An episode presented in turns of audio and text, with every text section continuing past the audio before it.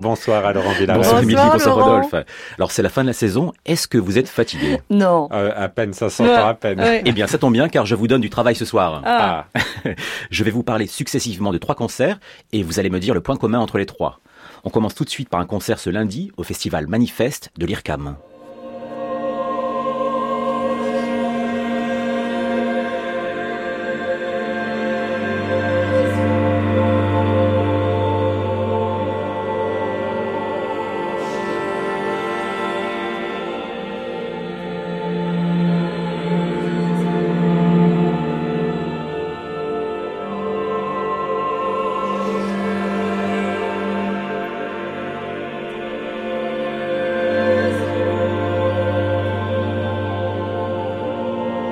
C'est l'envoûtante musique de Justė Janulytė qui fait l'événement ce lundi à la Cité de la Musique. La compositrice lituanienne crée en effet une œuvre pour chœur et électronique en hommage à Ligeti. Comme on a pu l'entendre, la filiation est directe. Janulytė écrit une musique très immersive et lumineuse. D'ailleurs, la pièce que crée le SVR ensemble ce lundi s'appelle Iridescence. Il y aura deux autres créations dans ce concert de Martin Iles et Alberto Posadas. Très beau concert ce lundi à la Cité de la Musique à Paris. Les 23 et 24 juin, la saison de l'Orchestre National de Lille se termine, mais également la résidence du compositeur Alex Nante. Le compositeur argentin crée sa symphonie numéro 2 pour chœur, soliste et orchestre. C'est vraiment une œuvre très ambitieuse. On a posé la question au compositeur argentin, comment s'était déroulée cette résidence à l'Orchestre de Lille ? La résidence à l'Orchestre a été pour moi une expérience formidable.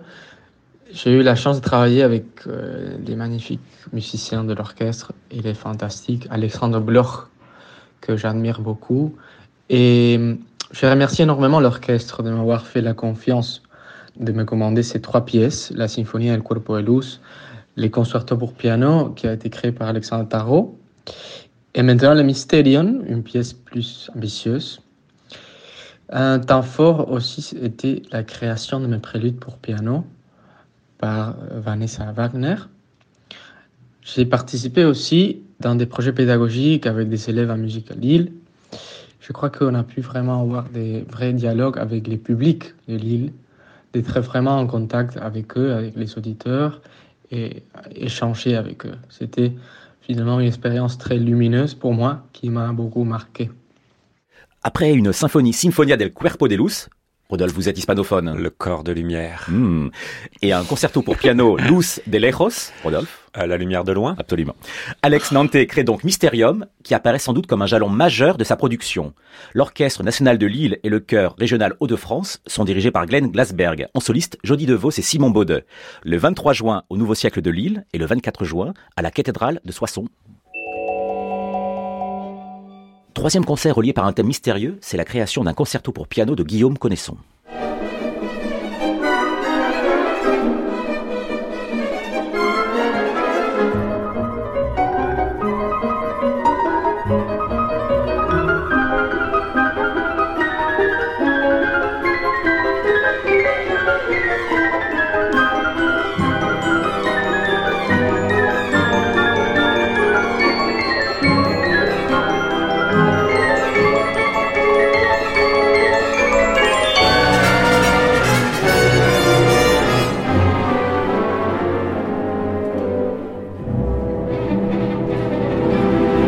Nous écoutions un extrait du premier concerto pour piano The Shining One de Guillaume Connesson, et le 22 et 23 juin à la Fondation Louis Vuitton de Paris, Connesson crée donc un deuxième concerto pour piano intitulé L'Espérance de l'Aube.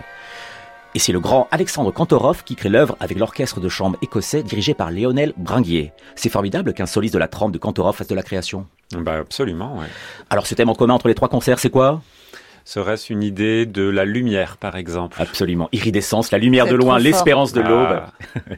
Alors, allons donc faire le plein de clarté pour la création de Guillaume Connesson les 22 et 23 juin à la Fondation Louis Vuitton.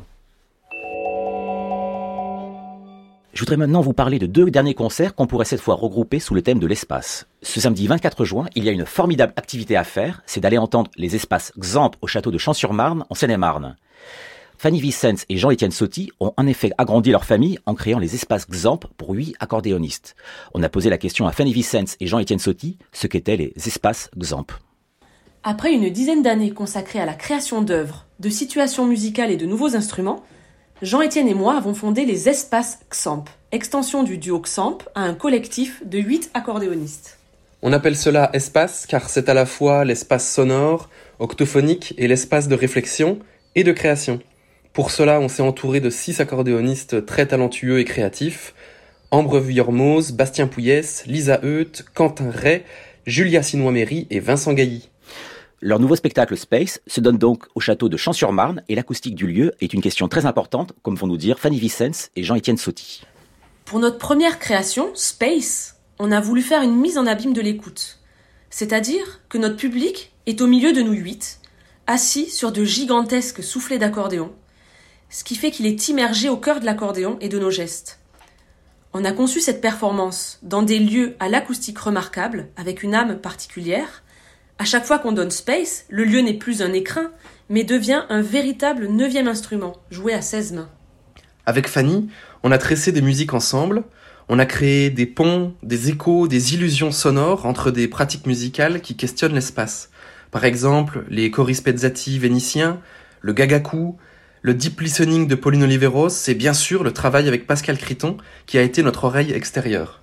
Et on a eu la grande chance d'être lauréat du programme Monde Nouveau du ministère de la Culture et du Centre des Monuments Nationaux. Très belle expérience sonore des espaces Xamp à faire au château de Champs-sur-Marne ce samedi 24 juin à 11h30 et 16h. On se quitte enfin avec une compositrice qui travaille aussi l'espace, qui le sculpte, c'est la Britannique Rebecca Saunders. La compositrice crée en effet une œuvre très vaste pour orchestre le vendredi 23 juin dans notre maison de la radio, et c'est le Philharmonique de Radio France, dirigé par Pascal Roffet, qui donne donc cette œuvre très attendue. L'univers de Saunders est douloureux, intense, wound en anglais veut dire blessure. On écoute un extrait d'une précédente œuvre de Saunders, Scar, qui veut dire cicatrice.